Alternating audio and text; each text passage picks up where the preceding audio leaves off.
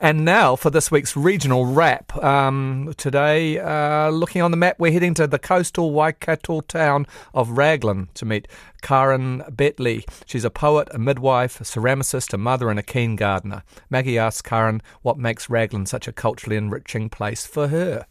Raglan is a little town um, that packs a pretty um, big punch, I would say. It's about two and a half hours from Auckland and 45 minutes from Hamilton. And it's located on the west coast. And people know it more for its amazing coastline um, because it's got beautiful surf breaks and stuff like that.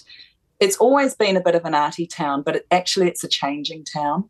And so, what makes it creative I'm not sure, except maybe there's just a step away from the hustle and the bustle.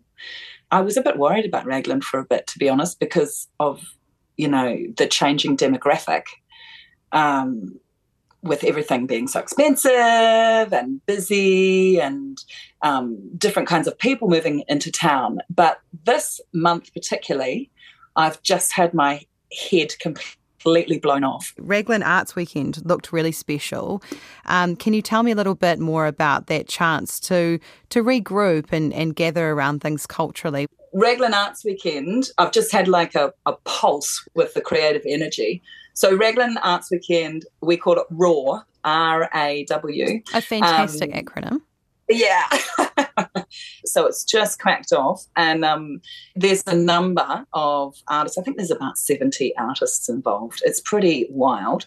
What they did this year is they did a thing called The Hatch, where they um, opened the town hall and did an exhibition in the town hall for emerging artists. It's been this absolute boomer of a um, of a month, and so that Raglan Arts Weekend, it's got some really um, quite high end artists involved.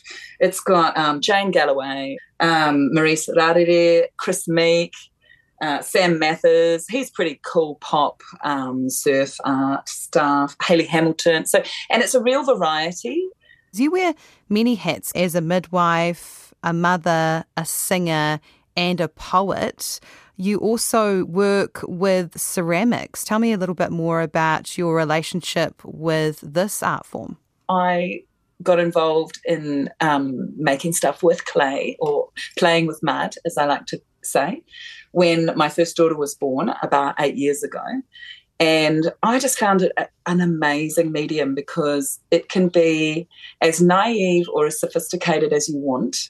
And occasionally um, you kill other people's work, which is why I ended up just getting my own kiln because I was getting pretty experimental.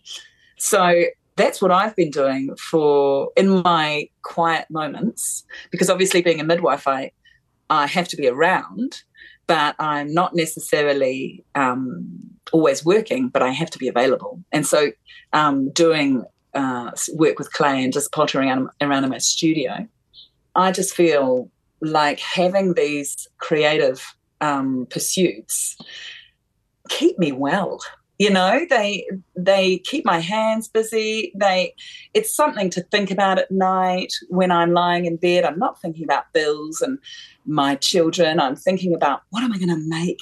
Maybe i could extend on that next time and you know I share my studio, so that keeps my costs down. I I share with an amazing taxidermist who's like a contemporary taxidermist.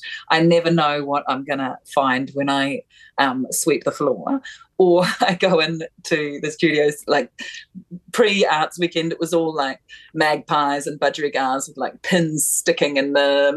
it's like freaky voodoo styles, and so I love rubbing up against other um, creatives, and we just buzz off each other, and it and it just keeps me alive, to be honest. That's Karin uh, Bettley there in Raglan talking to Maggie Tweedy. Raglan being our regional wrap for this week on Culture 101.